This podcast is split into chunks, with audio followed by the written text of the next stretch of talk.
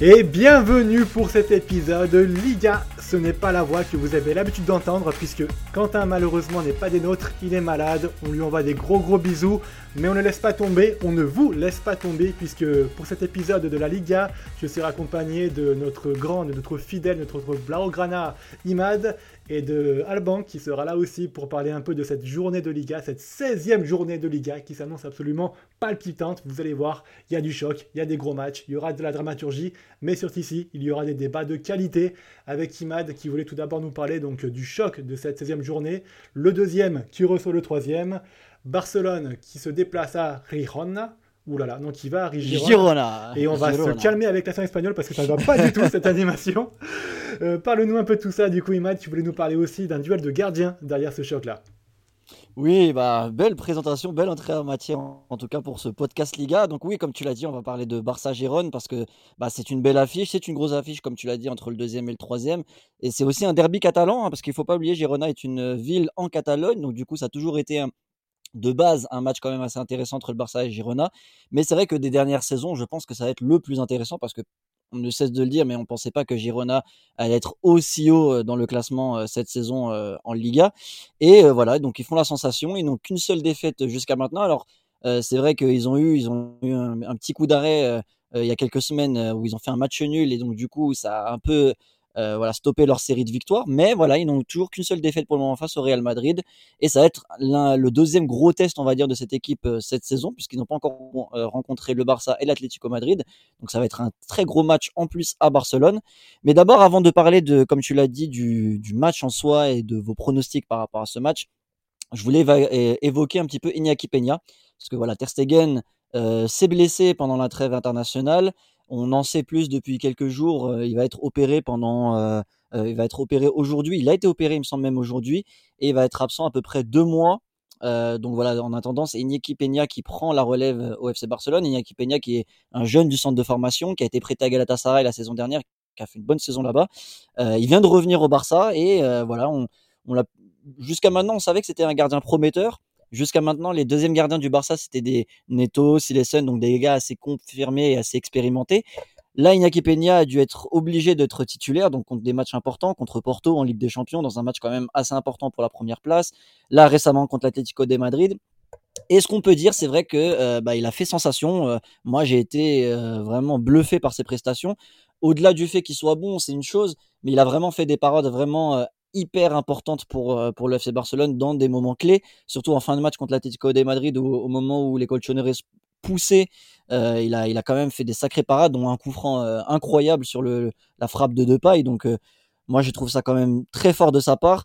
ça montre que Iñaki Peña est présent, que c'est pas juste, c'est plus juste le jeune prometteur, qu'il est, qui peut être là pour concurrencer Ter Stegen. Euh, c'est ce qu'on attend d'un deuxième gardien parce que c'est quand même un rôle assez compliqué. Tu es sur le banc pendant des mois, des semaines, tu joues pas un match et le jour où le gardien titulaire se blesse, bah faut que tu sois performant pour pouvoir combler euh, son absence justement. Et pour le moment, voilà, Peña a, fait son taf jusqu'à maintenant. Donc voilà, moi je voulais me projeter un petit peu. Euh, qu'est-ce que vous pensez déjà d'Iñaki Peña si vous avez un avis sur lui? Est-ce que vous pensez que ça peut être un concurrent sérieux pour Ter Stegen sur le court et sur le long terme. On, le rappelle, euh, voilà, Ter Stegen, ça fait depuis 2014-2015, la saison 2014-2015 qu'il est au Barça. Euh, il s'est imposé euh, rapidement comme un titulaire indiscutable. Il a eu des saisons de doute. On, voilà, on se rappelle que Ter Stegen était un peu plus en dessous. On s'est dit que peut-être ce serait bien de changer de gardien. Et au final, la saison dernière, il finit meilleur joueur de Liga, meilleur joueur, pas que meilleur gardien, meilleur joueur. Donc c'est quand même assez notable. Donc Ter Stegen en plus c'est maintenant le statut de capitaine puisque Roberto ne joue pas. Donc c'est lui le capitaine numéro un sur le terrain du Barça. Voilà, est-ce que vous pensez qu'Iñaki Peña c'est encore trop tôt pour qu'il puisse concurrencer euh, Ter Stegen?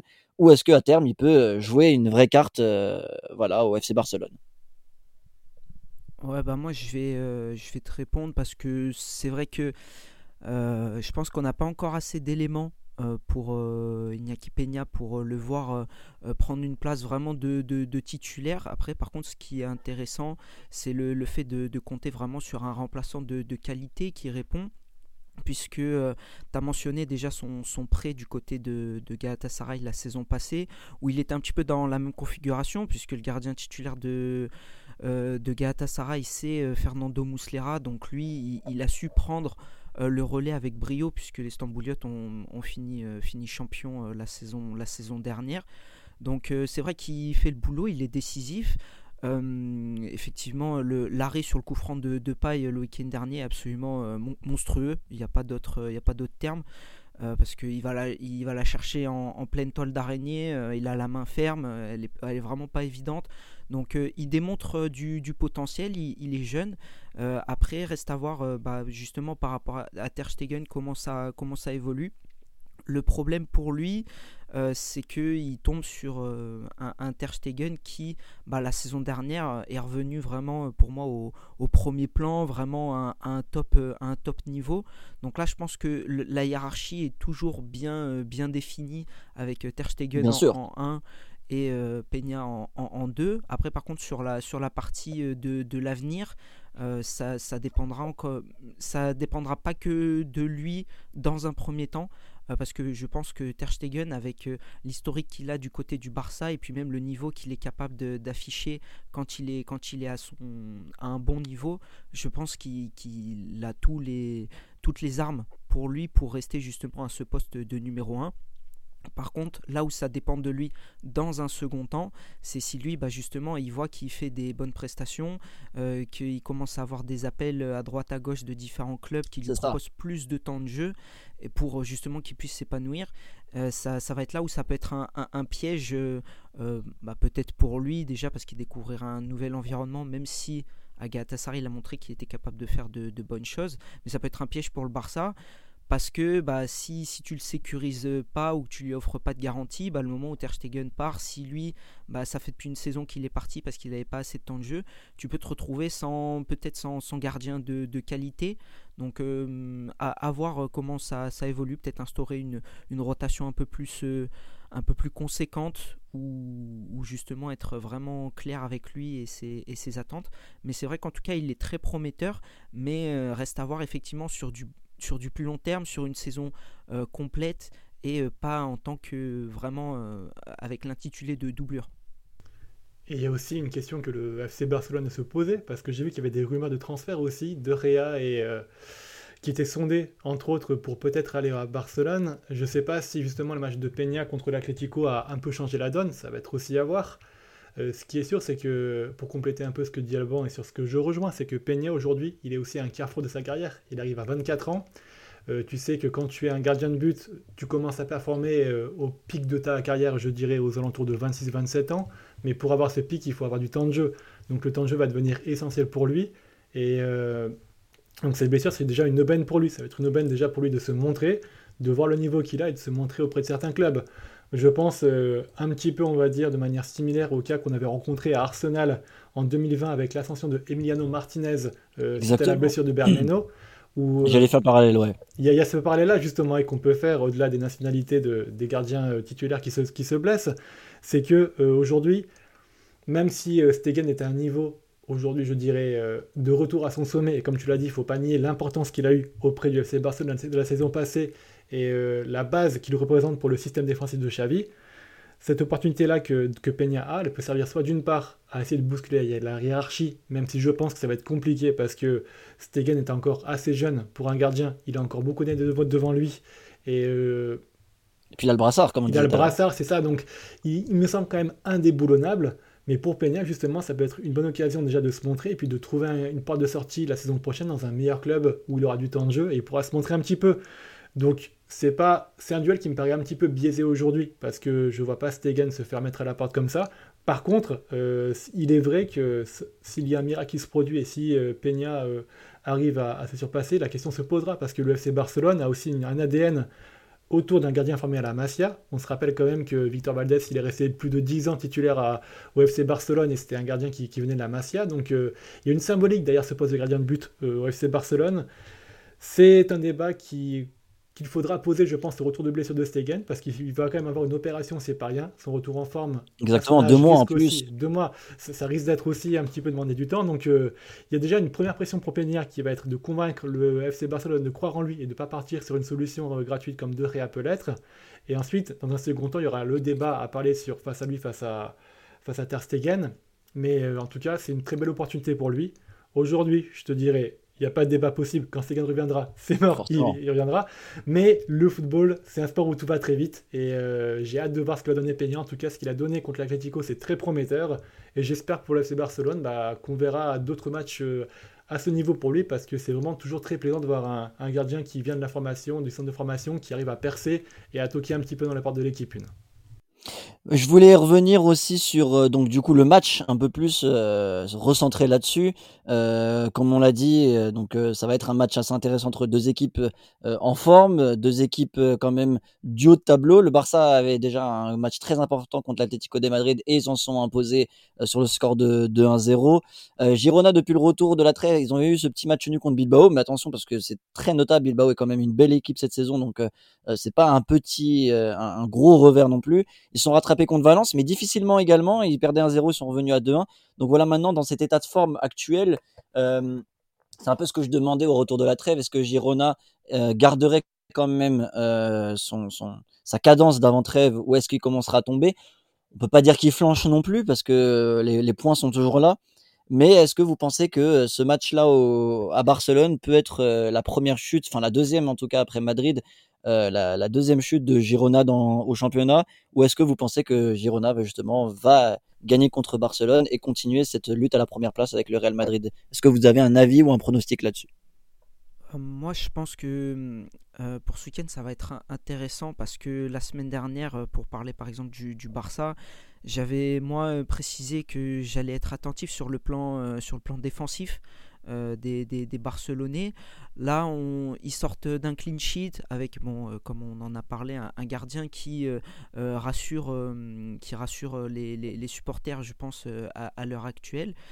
Girona, pour avoir un petit peu vu du coin de l'œil ce qu'ils ont réalisé contre, contre Valence, c'était un peu, un peu poussif mais ils ont quand même réussi à retourner la, situation en, leur faveur. Je trouve que euh, les, joueurs, euh, notamment de, percussion, de provocation que, dispose cette équipe, ont vraiment une, importance, une importance primordiale et sont euh, ce qu'on appelle, enfin pas ce qu'on appelle, mais ce, que, ce que moi j'appelle un petit peu des, game changers qui, vont faire justement la, différence. Et c'est ce, qui a été, ce qui a été fait par exemple avec l'entrée de, de Stoigny et de Couteau, et de Couteau, hein, si je dis pas de bêtises, l'ailier mm. droit.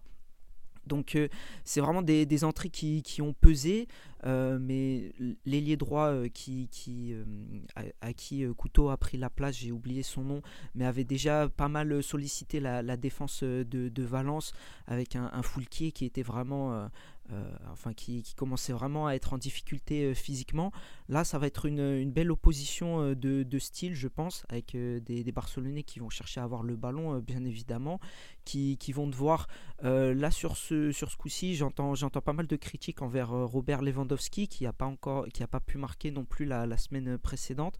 C'est un match où il va falloir qu'il réponde présent pour amener le, Barça vers une bonne dynamique face à bah, ce qui est à l'instant T euh, euh, un, concurrent au niveau du, euh, du, titre puisqu'il reste bien sûr. parce que Girona voilà ils sont ils sont toujours dans, dans la course. Ils ont euh, comme je le disais, euh, la force de caractère et un peu, euh, pourquoi pas, la, réussite avec des victoires qui vont chercher. Il y, a des choses positives, même si c'est peut-être un, peu plus, un petit peu plus poussif ou à l'arracher sur les, dernières semaines. Mais les résultats sont toujours là. Donc d'un côté comme d'un autre, peut-être plus pour le Barça pour se rassurer. je pense que c'est beaucoup plus capital de voir le Barça s'imposer ce week-end plutôt que Girona. Mais, euh, mais je pense que je partirai sur, euh, juste pour finir avec un, un prono, je partirai euh, sur, un match nul avec, avec pas mal de buts, pourquoi pas un de partout. Moi, j'ajoute juste quelque chose sur ce que tu disais avec Lewandowski. C'est le match où il doit performer, mais c'était déjà le cas contre l'Atlético et c'est justement là où il a déjà été en dessous. Il n'a pas répondu présent, là où plusieurs joueurs euh, du côté de Barcelone étaient très bons, notamment le milieu, euh, qui a vraiment répondu présent et qui a, qui a fait plaisir à, à voir jouer. Mais Lewandowski a encore beaucoup raté. Euh, techniquement, ça, ça, ça s'affaiblit beaucoup et c'est assez triste. Euh, même au niveau de l'efficacité, il y a certaines situation où il peut largement faire mieux. Euh, donc oui, c'est vrai que ça va être le match où il faut qu'il s'illustre, mais j'ai envie de dire c'était déjà le match où il fallait qu'il s'illustre contre Atletico et en ce moment le Lewandowski c'est pas trop ça justement. Ouais, c'est ça qui me fait ne pas aimer pronostiquer sur le bar FC Barcelone à l'heure actuelle, c'est que donc tu as un système qui fonctionne très très bien, Et offensivement, je trouve que ça repose sur beaucoup d'individualité aujourd'hui, euh, du fait de la méforme de Lewandowski et du fait aussi de la petite instabilité qu'il y a sur les côtés à cause des blessures. Donc euh, tu vois contre Porto, par exemple, ils se remettent à Cancelo pour lancer le match. Là, contre euh, le week-end dernier, c'est Joao Félix contre l'Atlético qui arrive à, sur une frappe magnifique. Je vous invite à voir le, but, il est, il est, absolument beau. Ah, il est magnifique. il est magnifique a, réussi à déstabiliser la défense colchonero. Le Barça, c'est une équipe très solide défensivement parlant, avec un système qui va très bien jusqu'à dans les 30 derniers mètres. Et dans les 30 derniers mètres, ça pêche un petit peu aujourd'hui. Exactement. Et euh, ça va vraiment dépendre aujourd'hui, donc ça repose beaucoup sur les individualités. Je pense que dans tous les cas, c'est amené à progresser parce que quand tu as des joueurs d'un talent tel que Joao Félix qui, comment, continue à apprendre sous Xavi, qui continue à apprendre avec ses partenaires, qui, je trouve, montent de plus en plus en puissance, ça va être amené à s'améliorer. Aujourd'hui, contre Giron, justement, ça va être un très bon test parce que Giron est aussi un système qui fonctionne parfaitement bien, qui dépend un petit peu moins des individualités en possiblement parlant par rapport euh, à Barcelone. C'est quand même plus un collectif qui arrive à, avec quelques petites individualités dont on a déjà parlé, euh, qui arrive à, marquer des buts. Mais il va y avoir vraiment cette dimension à prendre en compte. Pour Giron, tu l'as très bien dit, Imad, on ne les a pas encore testés contre des gros et encore moins à l'extérieur contre des gros. Donc en fait, ce test-là de Giron, il va aussi déterminer la solidité de, cette équipe à performer face à un favori, euh, ou en tout cas une des meilleures équipes euh, nationales sur l'intérêt extérieur. Et ça, ça me fait douter parce que donc malgré toute l'insouciance, malgré tout le talent que tu as dans cette équipe de Giron, on n'est pas encore tout à fait sûr de la force mentale, même si franchement ils ont quand même réussi à, inverser des situations ou à, recoller récemment score dans les dernières minutes du match faut aussi préciser d'ailleurs, je m'emballe un petit peu, je, passe du coq à mais que Giron joue ce soir quand on enregistre jeudi en Coupe du Roi. Donc ils auront un petit match en plus dans les pattes par rapport à Barcelone. Faudra voir si ça jouera en fin de match en termes de fraîcheur. Ce que je vois, c'est que j'ai l'impression c'est que Giron va tenir la dragée haute à Barcelone, mais que le manque d'expérience dans les grandes affiches que Giron a va se payer cash face à un Barcelone qui est aussi quand même assez. Euh, assez sûr de, sa force, on va dire, individuellement, et euh, ça, finira par passer. Le talent individuel que le Barcelone a devrait suffire face à ce Giron. Ça jouera, allez, je m'avance dans un pronostic, il y a une victoire étriquée de Barcelone comme un 2-1 ou 1-0, avec un but qui vient dans les 15 dernières minutes. Ouais, moi j'ajoute juste ce que tu as dit. C'est vrai que à Barcelone, au-delà de Lewandowski, il y a énormément d'irrégularités devant. C'est-à-dire que c'est vrai que ça repose sur des individualités, mais ces individualités elles-mêmes sont parfois irrégulières au niveau de l'efficacité. Je parle parce que Joao Félix jusqu'au match de Porto, ça fait très longtemps qu'il n'avait pas marqué. Là, il enchaîne, donc tant mieux, on va dire. Cancelo, c'est vrai que c'est quelqu'un souvent qui, qui débloque le plus les situations, alors que c'est quand même un joueur de nature défensive à la base. Lewandowski marque peu, Ferran Torres marque peu, Yamal ne marque pas. C'est un bon joueur au niveau de la percussion, mais c'est pas quelqu'un qui marque énormément. Et puis Rafinha, c'est pareil, c'est un joueur assez régulier. Donc c'est ça le gros problème du FC Barcelone, c'est que tu as énormément d'individualité, mais tu as énormément d'irrégularité devant, donc c'est ça qui fait un peu peur. Mais là où je te rejoins sur, ça, et c'est ce que je disais tout à l'heure en préambule sur Girona, c'est justement ça qu'ils ils ont, ils ont dû, on les a pas encore vus face à un gros, et justement, le seul match qu'on a vu contre un gros, ça a été une défaite 3-0 à la maison, là où justement ils sont solides. Donc voilà, comme tu l'as dit, moi j'ai peur que justement pour eux en tout cas, euh, l'ampleur de l'affiche, en plus dans un derby, en plus à l'extérieur, moi j'ai du mal à les voir s'imposer. Alors je me dis que comme c'est une équipe assez joueuse, on va voir peut-être pour une fois des buts dans un match du Barça là où on voit des matchs assez fermés habituellement. J'ai envie de croire quand même qu'il y aura un, gros match et peut-être un 3-2 pour le Barça. Eh bah, très beau pronostic, messieurs. La réponse, euh, ça se jouera dimanche à 21h. Si vous voulez voir l'affiche, ça se jouera, je crois, sur euh, Beansport La Liga. Réponse là-bas sur, euh, vérifier nos talents de pronostiqueur. On passe à la deuxième affiche. On se déplace dans le sud de l'Espagne, à Séville, où le Real Betis accueille le Real Madrid. Et tu as une question, Imad. Est-ce que le Real Betis doit-il s'alarmer sur sa course à l'Europe en cas de défaite?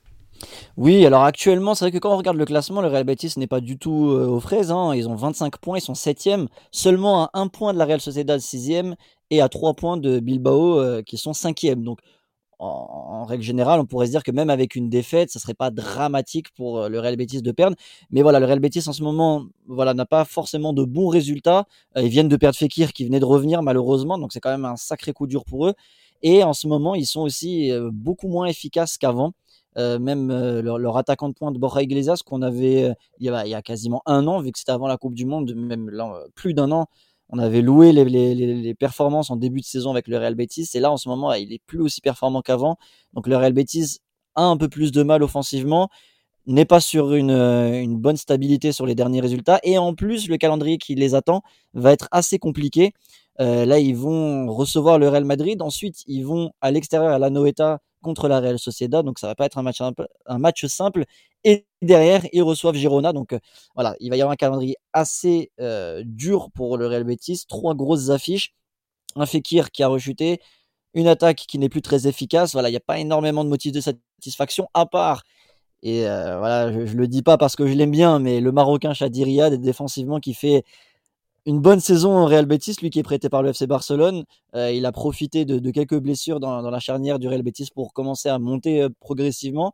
Et voilà, il, fait des bonnes performances. Donc voilà, la solidité, défensive du Real Betis est assez intéressante, mais offensivement, ça pêche pas mal en ce moment. Et voilà, comme je vous ai dit, le calendrier fait un peu peur. Donc euh, voilà, on peut se dire, est-ce que cette défaite face au Real Madrid, ensuite, enfin, s'il venait à perdre une défaite contre le Real Madrid, derrière tu joues la Real Sociedad, alors ça va être un match quand même hyper important pour eux parce qu'ils ont qu'un point d'écart, mais ça pourrait être quatre si jamais la Real Sociedad euh, s'imposait et le Real Betis perdait. Donc ça pourrait être un match hyper important. Donc en cas de double défaite, ça ferait déjà 7 points d'avance. Bon, après, je m'emballe un petit peu.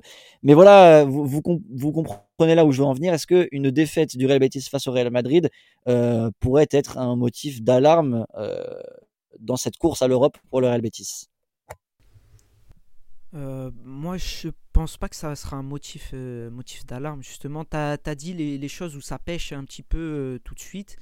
Euh, je m'inquiéterais beaucoup plus si c'était euh, une force qu'on leur connaît depuis euh, quelques, quelques saisons maintenant, à savoir la solidité défensive. Si dans ce domaine-là, ça commençait à, à pêcher, je pense que ce serait vraiment la structure globale qui, de, l'équipe qui en prendra un coup et la dynamique qui serait vraiment, qui serait vraiment plus, plus positive.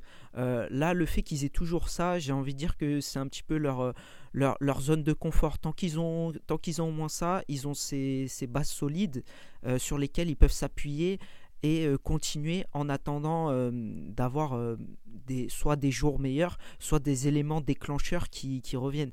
tu parles de, l'absence de, de Fekir, ça peut leur permettre de patienter le temps que bah, peut-être Fekir revienne ou que justement leur attaquant se, se, se, remette à, planter but, but sur but effectivement, tu, fais, tu fais bien de, souligner aussi le, calendrier, euh, parce que euh, un calendrier, ça, ça, va, ça va très vite. Euh, J'ai pas regardé les matchs qu'ils ont après l'enchaînement que, que tu as cité, mais euh, s'ils enchaînent 2-3 mauvais résultats face à des grosses écuries, ça peut leur faire du mal parce qu'ils laisseraient quelques points face à certains, certains concurrents, notamment la, la Sociedad pour le top 4 ou le, ou le top 6 mais euh, euh, derrière, il suffit qu'ils enchaînent avec trois équipes euh, d'un niveau un peu, plus à leur portée, voire inférieur avec justement toujours des bases solides, à savoir une, défense qui encaisse très peu de buts, et euh, pourquoi pas euh, sur quelques matchs voilà, des coups de pied arrêtés, un Isco qui, qui fonctionne euh, toujours, toujours bien depuis le début de saison. Ça peut suffire voilà, de, de, créer une petite série pour se remettre dans, dans la course. Donc en cas de défaite ce week-end, personnellement je ne m'alarmerai pas. il, faut qu'ils continuent sur, sur leur base en attendant de retrouver justement ces, ces éléments déclencheurs. Alors j'ajoute un petit peu, bon c'est pas pour être pessimiste, mais ensuite après ces trois gros calendriers, le Real Betis va jouer Celta Vigo et Grenade. C'est des équipes effectivement à leur plus à leur portée normalement. Mais sur les derniers résultats, alors tout à l'heure je parlais de résultats, les résultats ne sont pas mauvais en termes de défaites, mais on va dire dans des matchs où on les attendait, ils ont été plutôt décevants. C'est-à-dire que contre Almeria, euh, ils font 0-0, donc qui était normalement une équipe à leur portée, ils ont pêché. Et dans le derby de Séville, euh, là où ils ont mieux joué, ils n'ont pas réussi à remporter ce match. Euh, et ils s'en sont sortis avec un match nul. Donc voilà, c'est pas une spirale forcément positive. Avant un calendrier quand même assez lourd, mais euh, voilà, comme tu l'as dit, tout n'est pas un motif de, désespoir pour le Real Betis, euh, sachant que justement, euh, ils ont un match, à mon avis, le match le plus important, ça sera surtout contre la Sociedad la semaine suivante. Mais voilà, effectivement, un match contre le Real Madrid avec une victoire au moins, ou en tout cas un bon résultat, pour être mieux pour préparer ce match-là. Pour nuancer sur le calendrier, il faut quand même dire qu'après Giron, tu auras la trêve, la trêve euh, hivernale et tu auras quand même deux semaines de repos pour les laisser un petit peu récupérer et réenclencher un nouveau cycle. Donc, euh, même s'ils sont amenés à perdre les trois prochains matchs, parce que c'est trois matchs pas faciles, même si, comme tu l'as dit, je pense que ce, défensivement, il y aura peut-être quelque chose à faire. Et même si c'est une équipe qui ne gagne pas beaucoup, c'est aussi une équipe qui ne perd pas beaucoup cette saison-là. Euh, donc même si euh, ils n'arrivent pas à, enchaîner des victoires, et même s'ils ont, une petite passe de trois matchs sans victoire, je ne suis pas inquiet parce que la trêve va leur permettre un peu de recharger les batteries, de se ressourcer. Et euh, quand tu vises les, places comme l'Europa League, pas, le, pas la Ligue des Champions, pas le top 4, mais si tu vises le top 5 ou le top 6, tu peux aujourd'hui te permettre d'avoir des passages à vide de 3, 4, 5 matchs sans victoire, à condition si tu rebondis correctement derrière. Donc euh, ça m'inquiète pas plus que ça. Je suis pessimiste pour le match contre le Real parce que le Real euh, a un petit peu lancé la machine cette saison, j'ai l'impression. Donc euh, il va y avoir une, une classe d'écart entre les deux équipes. Je suis pessimiste aussi pour la Sociedad parce que la Sociedad aussi est pas mal en ce moment et Giron euh, pas mal aussi. Donc il y aura peut-être trois matchs en victoire, mais ce ne sera pas à mon avis encore suffisant pour s'alarmer. Ils vont prendre du retard dans la course à l'Europe, mais euh, il y aura que la moitié de la saison. Il y aura encore beaucoup de matchs après pour se relancer et d'ici là ils pourront peut-être euh, recapitaliser un petit peu sur des retours en forme ou sur une nouvelle dynamique, un nouveau coaching, une nouvelle tactique qui sera mise en place durant la trêve. Faudra voir. Donc oui, il n'y aura pas peut-être pas, beaucoup de points sur les trois matchs avant la trêve, mais il euh, n'y a pas de points non plus à l'armée encore aujourd'hui pour l'Europe. Euh, vas-y. Oui, bah, j'allais enchaîner avec euh, une nouvelle affiche, sauf si vous aviez autre chose à, dire sur cette affiche-là. Non, non, regarde, je te fais la passe en profondeur et tu vas nous parler de Villarreal contre, contre, contre, contre la, Sociedad, justement. Voilà, Exactement. J'ai bien récupéré la balle, il n'y a pas de problème, on enchaîne. Alors ce match, la Real Sociedad Villarreal, donc euh, on a eu une petite présentation la semaine dernière euh, de mon compère Victor euh, de, du match Séville-Villarreal, même si on a beaucoup plus tourné autour du, du FC Séville, mais voilà, Villarreal, comme il l'a dit, n'est pas dans une bonne forme en ce moment, ne fait pas une bonne saison, mais ça c'est ce qu'on avait mis en preview, on savait très bien que Villarreal ça allait être compliqué, avec les changements de coach, les changements de dynamique, beaucoup de joueurs qui ont été, qui, qui, ont quitté le club l'été dernier. Donc voilà, Villarreal n'est pas sur une bonne dynamique. On va dire qu'ils ont un nul quand même assez heureux contre le FC Séville qui leur permet de ne pas trop tomber dans les abysses du classement de la Liga. Mais face à eux, ils vont avoir la Real Sociedad, donc un gros, morceau, même si la Real Sociedad, on les attendait un peu plus haut, mais il faut dire que l'Athletic Club et Giron font quand même un début de saison assez surprise, entre guillemets, donc euh, ça explique aussi euh, le classement de la Real Sociedad, qui n'est pas non plus euh, dans les choux, qui sont seulement à deux points du, top 5, euh, et à 5 points du, top 4, même si l'Atlético Madrid a un match en moins.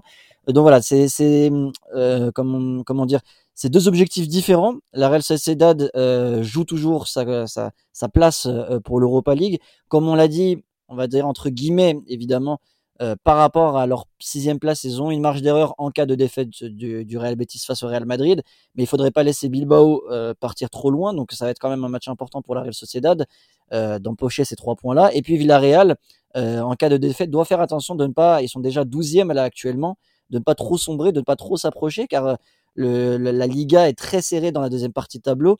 Villarreal est 12e avec 16 points et, euh, et ne sont qu'à 7 points de, la première place euh, non relégable. Donc il faut faire quand même attention à ça. Est-ce que vous, vous avez un petit pronostic?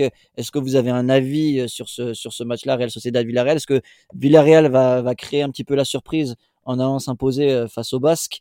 Et donc du coup, euh, voilà, essayer de, sauver un petit peu et de revenir un petit peu à hauteur de la première partie de tableau, ou est-ce que la Sociedad va faire euh, le taf et euh, conforter leur, leur top 6 moi, je pense que la Sociedad va, va l'emporter euh, ce week-end. Euh, pas aussi euh, largement que ce que peut laisser paraître le, classement, par contre. Je pense que ça va être un match un, peu plus, un peu plus serré, un peu plus fermé. la Sociedad, je pense qu'il il faudra qu'ils négocient leur match euh, et leur déplacement qui suit euh, dans la semaine après en, Ligue des Champions. Mais ils sont déjà qualifiés, euh, donc pour eux ça va être que, que du bonus. Peut-être qu'ils vont vont avoir justement un peu moins de pression, donc ils vont pouvoir plus se focaliser sur la rencontre de ce week-end à domicile face à face à Villarreal. Euh, je, les, je les vois bien euh, justement euh, essayer de mettre en place leur jeu, répéter leur gamme, même si je trouve qu'il y a une petite différence entre, entre quand même la, la Sociedad qu'on peut voir en Ligue des Champions et la Sociedad qu'on peut voir en, championnat. Je les trouve un peu plus décevant, même si ça reste une équipe avec, avec des, des, des, bons principes de jeu, des individualités notamment qui, sont, qui sont intéressantes, mais je les trouve un petit peu un cran en dessous. Ça peut être justement l'occasion de euh, voilà, se, déconnecter un petit peu de, la Ligue des Champions, reprendre euh, les choses en main euh, vraiment de, à 100% en championnat. Et Villarreal, c'est un petit peu la, bête blessée, donc ce, serait, ce serait vraiment une bonne occasion de, s'affirmer dans la course dans la course au top 6 donc moi je les mets je les mets favoris après Villarreal ils ont fait j'ai pas pu suivre malheureusement le, match face à face à Séville mais c'est vrai que c'est un peu. On, sent qu'ils sont vraiment dans, dans, le dur. Mais pourquoi pas face à une équipe joueuse, justement, ils ont quand même de la qualité avec deux attaquants, euh, notamment, euh, euh, notamment Moreno, qui, qui, peuvent faire du mal à la défense des, Basques. Donc ça peut être, ça peut être soit, un match, soit un match piège, soit vraiment une victoire, une victoire d'école pour, pour la Sociedad. Les déplacements aux, céramiques sont toujours très difficiles. C'est jamais des matchs évidents. Même si c'est vrai que ça s'est un petit peu éterni cette saison avec pas mal d'équipes qui ont réussi à obtenir des résultats là-bas, même si c'était sur, des matchs assez serrés. Donc le révélateur céramique va être intéressant pour la Sociedad. Moi de mon côté, bah, je vais partir sur un match nul. On va, va pas se mouiller, hein, pas de couilles, rien du tout, un partout du coup. Et un match nul du coup qui fera pas les affaires de grand monde, mais dans une céramique, j'ai l'impression que le, la Sociedad va, va un petit peu galérer. Ouais, moi je, je pense que ça va être assez dur. Je vois quand même une victoire d'un but d'écart quand même pour euh, la Sociedad, un petit 2-1 par exemple. Euh, je les vois quand même assez euh, concernés quand même par l'enjeu du match et, et, voilà la préparation du, match contre le, Real Betis le week-end d'après. Donc je les vois gagner, mais comme vous l'avez dit, et j'allais revenir là-dessus, que je pense que ça va être bien compliqué. La Real Sociedad aussi a galéré contre une équipe comme Séville justement sur un score de 2 buts à 1. Donc euh, je pense que le, match contre Villarreal va être compliqué, mais que les Basques s'en sortiront avec une courte victoire euh, au final. Eh bien, merci beaucoup Imad de nous avoir guidés pour cette 16e journée de Liga. Merci Alban pour tes analyses. Nous, on se retrouve la semaine prochaine pour un nouvel épisode Liga. En attendant, n'oubliez pas d'écouter les épisodes Première Ligue, Bundesliga et Serie A qui vont sortir. N'hésitez pas à lâcher votre meilleur 5 étoiles sur euh, les plateformes de streaming et à nous retweeter et à nous, envoyer des messages d'amour. On adore quand vous dites que vous nous adorez. Euh, si vous nous détestez, fermez votre gueule. On se quitte là-dessus du coup les gars. Merci beaucoup, merci de nous avoir écoutés et à bientôt.